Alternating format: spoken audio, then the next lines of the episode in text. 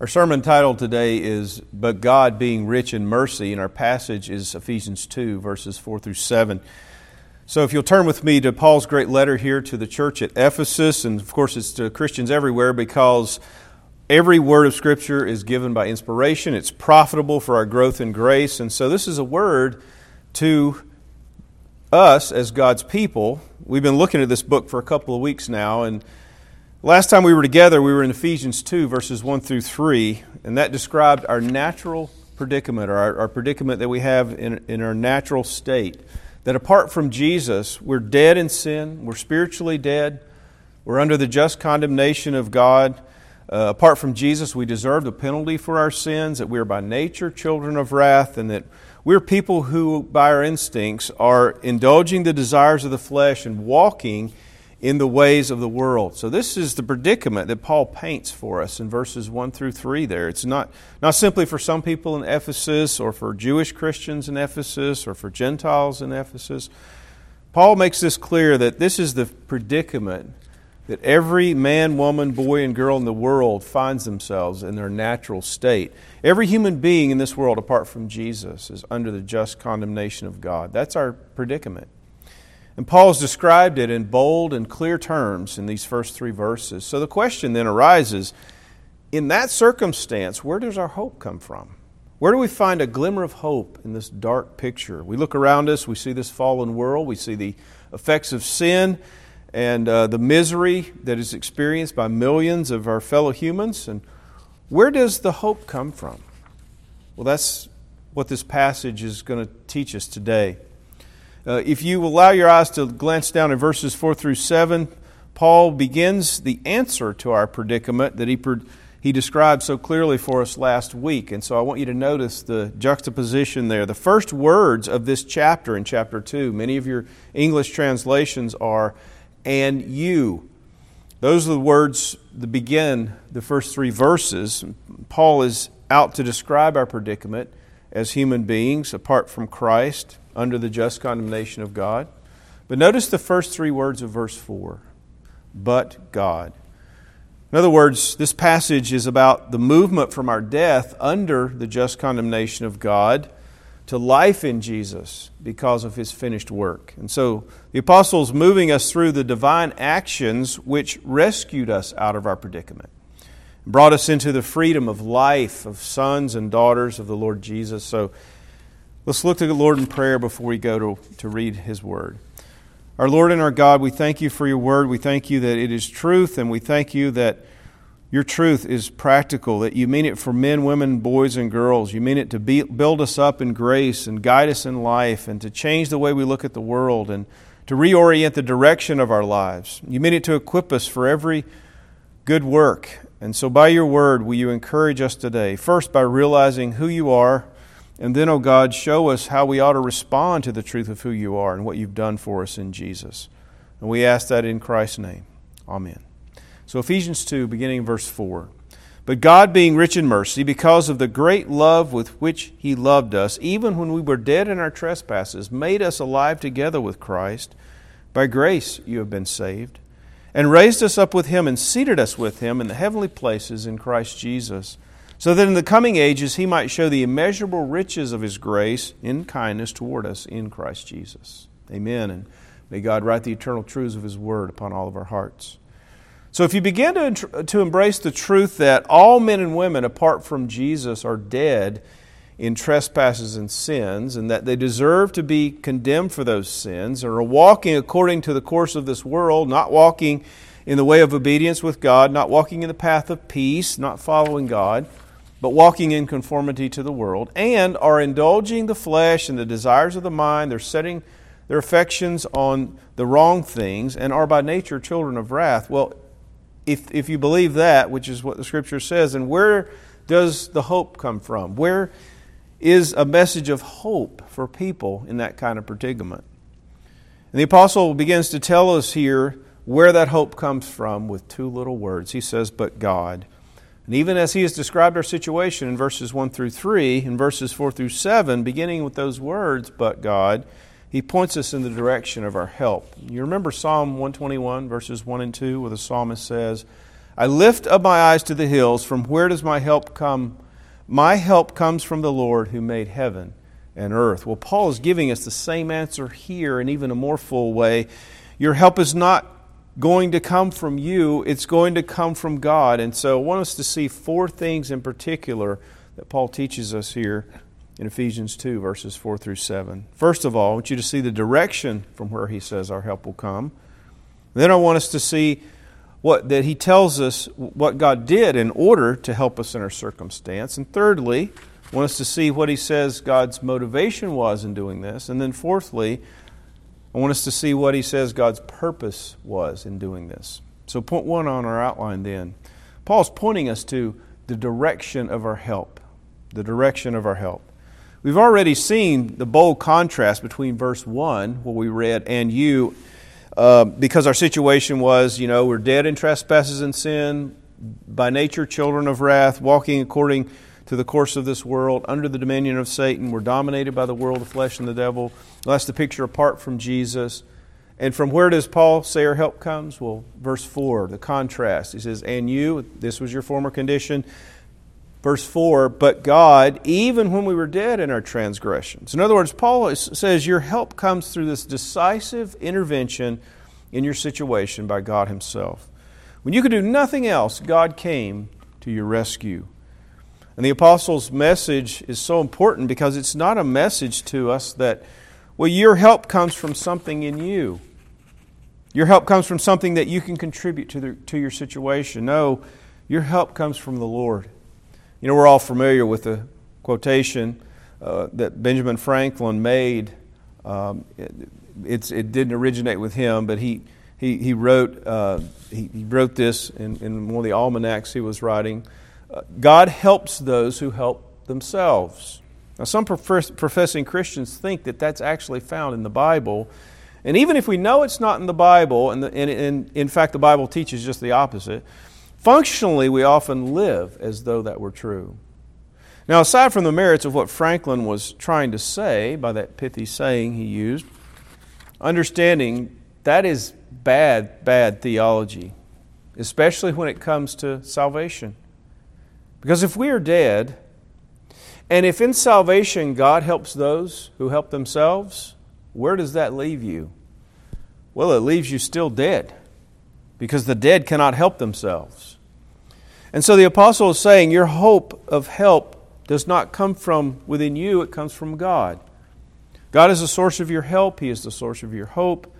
Paul is not preaching God helps those who, helps them, who help themselves. He's preaching the sovereign grace and mercy of God in salvation.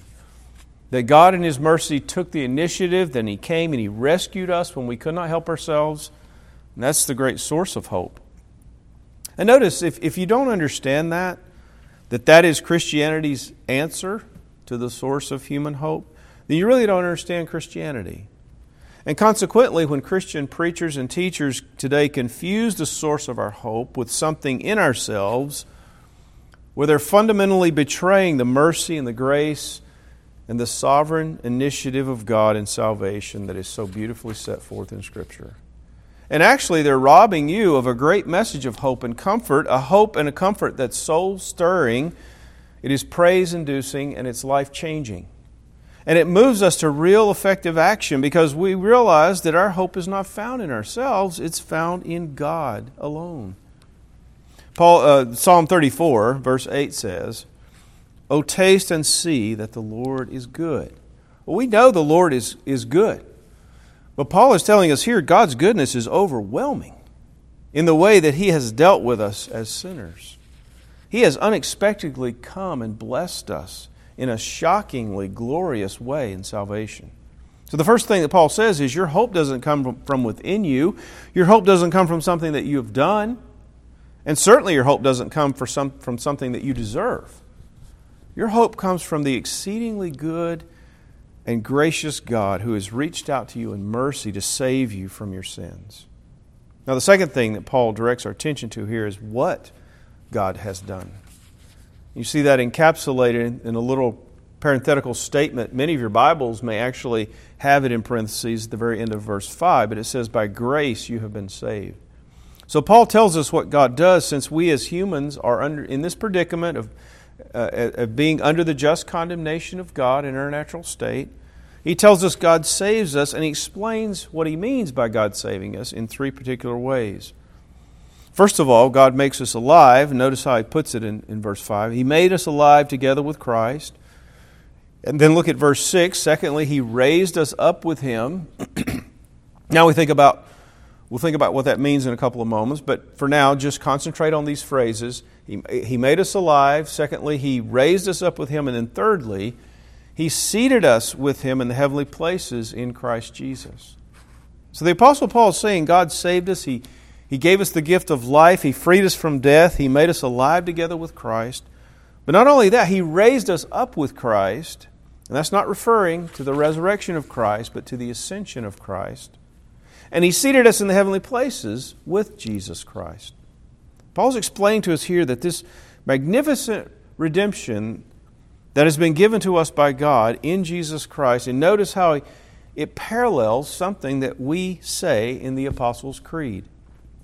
Apostles' Creed is a wonderfully short biblical summary of many of the important things that we believe as Christians. And in the Creed, we say three things in particular about Jesus Christ.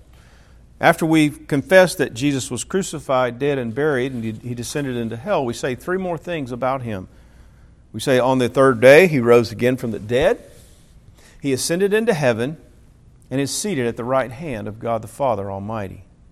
That is, his resurrection, his ascension, and his, his session, his, his rule, his being seated at the right hand of the Father and ruling over all things, heaven and earth.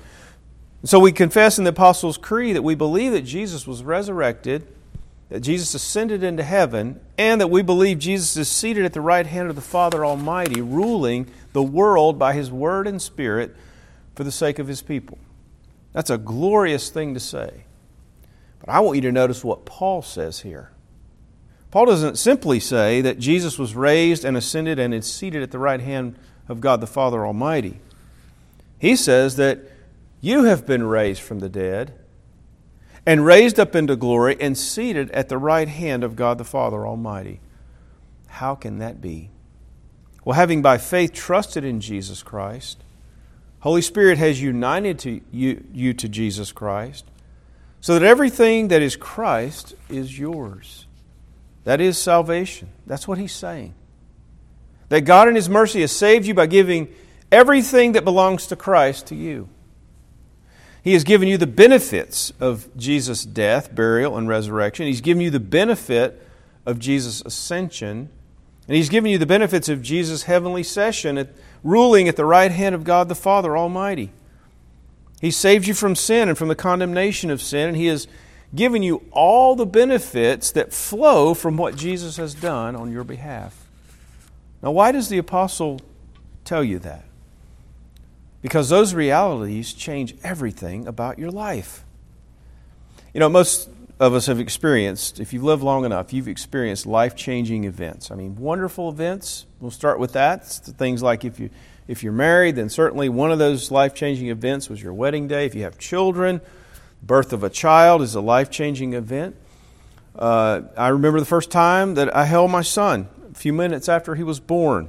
I remember that day like it was yesterday. Now, we had waited for 20 years to have him, so that added to the experience. But secondly, I was overwhelmed by the thought that just seemed to pop into my head out of nowhere. As I was holding him, I thought, as a Christian, you know, I'm united to Jesus by faith.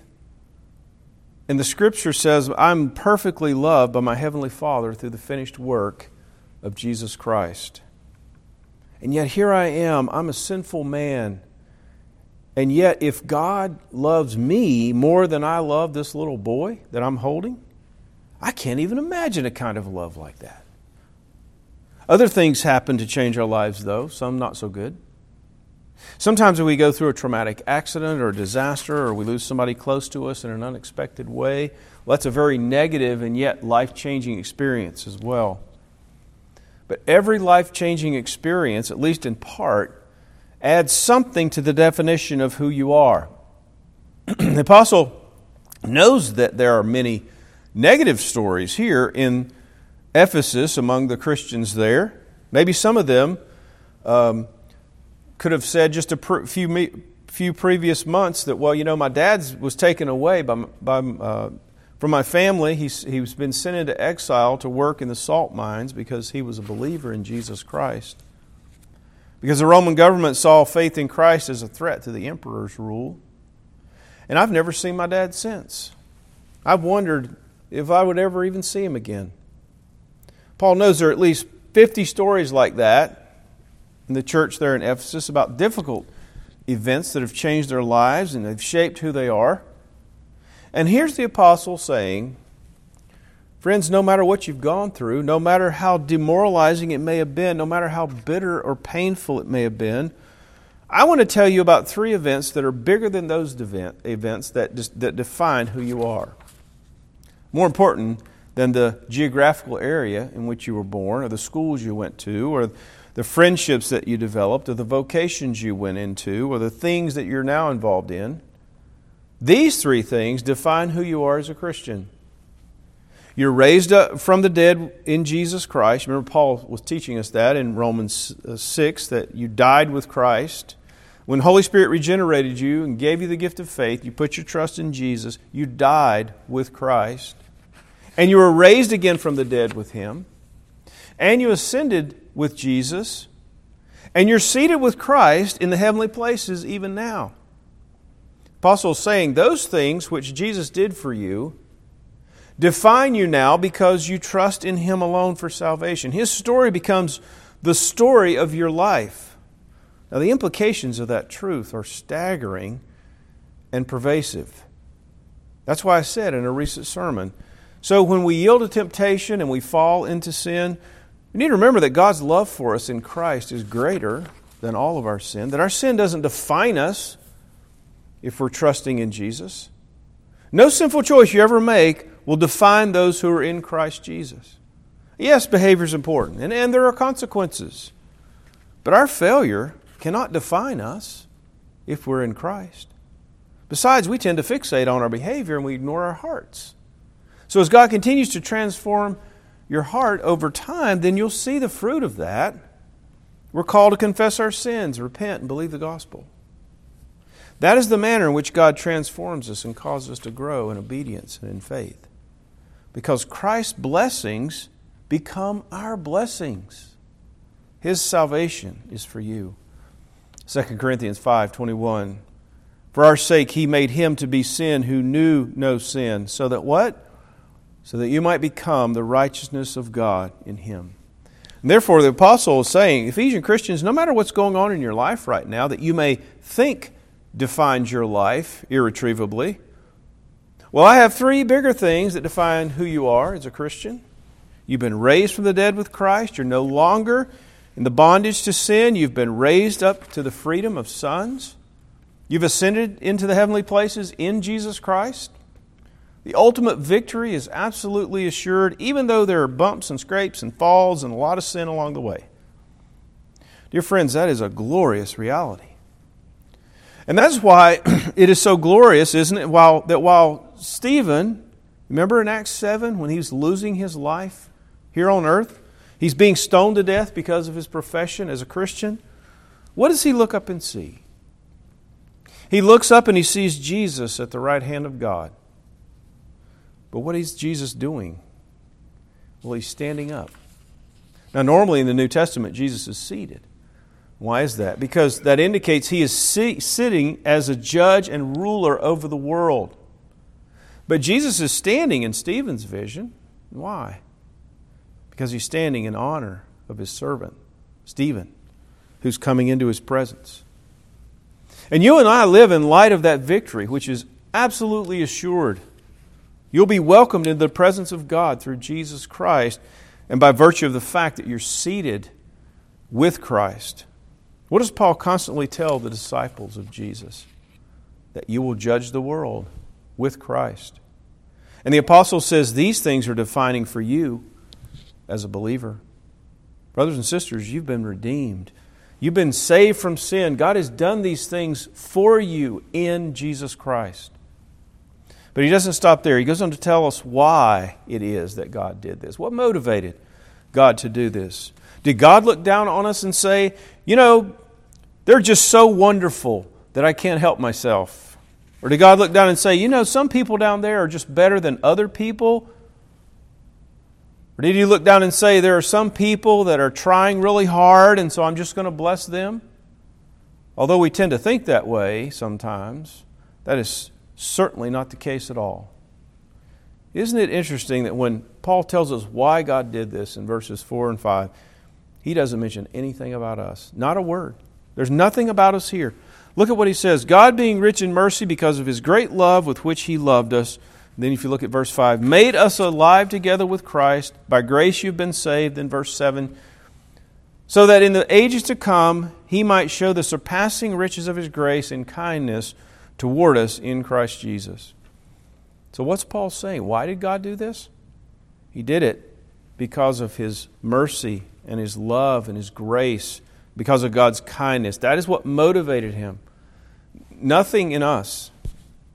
It's not him looking down and saying, They're so lovable, I just have to do this. Uh, they're so worthy, I have to do this. You know, they've tried so hard, I just have to do this.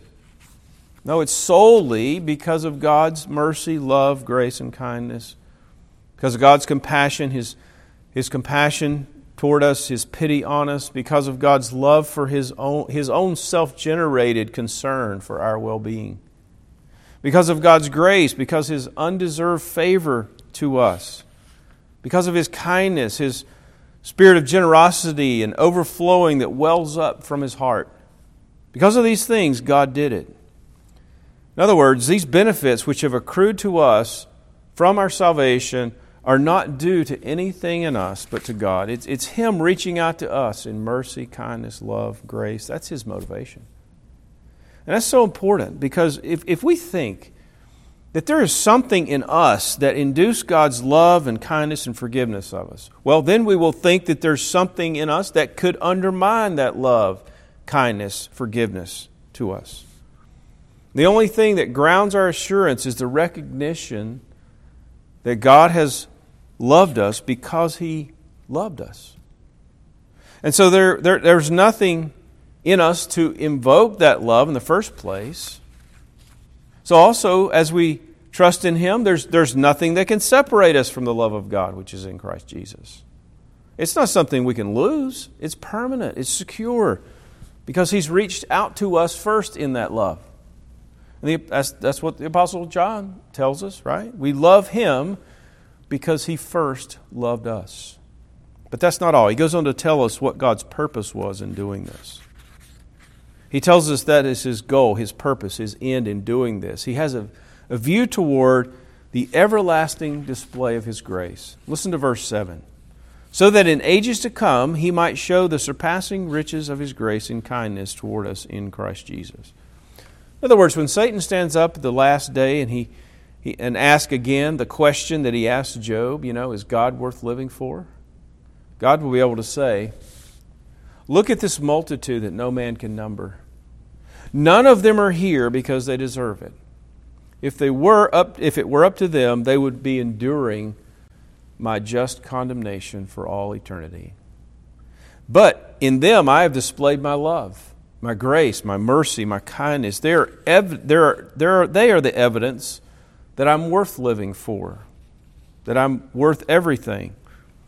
They are a display of my grace, their evidence, the public witness, the testimony that I am a God of grace and mercy. And so God will be exalted by this display of His mercy and grace. And that is what we are. We are living, breathing, walking, talking tokens of His grace and mercy. None of us deserve God's mercy. We're living a living testimony that God is merciful, even to sinners like us. You know, I like that story that John Stott tells in his commentary on Ephesians. It's a story about one of his professors who was honored on his retirement by the board and faculty of the college. They, they honored him with a beautiful portrait that had been done in his likeness, be hung in the, wall, in the hall there where he had spent most of his life. And well, when it was Dr. Gibson was the guy he was talking about, and when he was giving his words of thanks and appreciation at the unveiling of this beautiful portrait, he said, in the future, when people see this painting, they will ask the question not who is, who is that man, but who painted that portrait. It was an expression of his appreciation for the artist's skills of the one who, who painted that, that portrait. He'd done such a wonderful job that his work would draw attention to itself. And it's also a beautiful picture of what God is doing in us.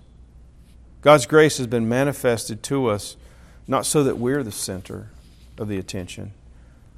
That people are, are asking, well, what about that man or that woman? What's her name? No, they're going to say, but who did that work of grace in him or in her? Who, who saved that woman? Who saved that man? What, we are the display of his workmanship in salvation. And so the apostle has pointed us to our hope. It's in God. He has told us what God has done. He has saved us. He's raised us from the dead. He's caused us to be ascended with Christ and seated in the heavenly places with Him. And He's done all of this because of His love alone, nothing in us. And He's done this also for His own glory, so that His grace might be displayed in us for all time. So the apostle has given us something that anchors our hope even in this fallen and this tragic world. So, may God grant that we would believe what He is teaching us here. Our Lord and our God, we thank you for this word of truth and hope. Will you bring it home to our hearts? Use it to transform us. And Lord, we'll give you all the praise. In Jesus' name, amen.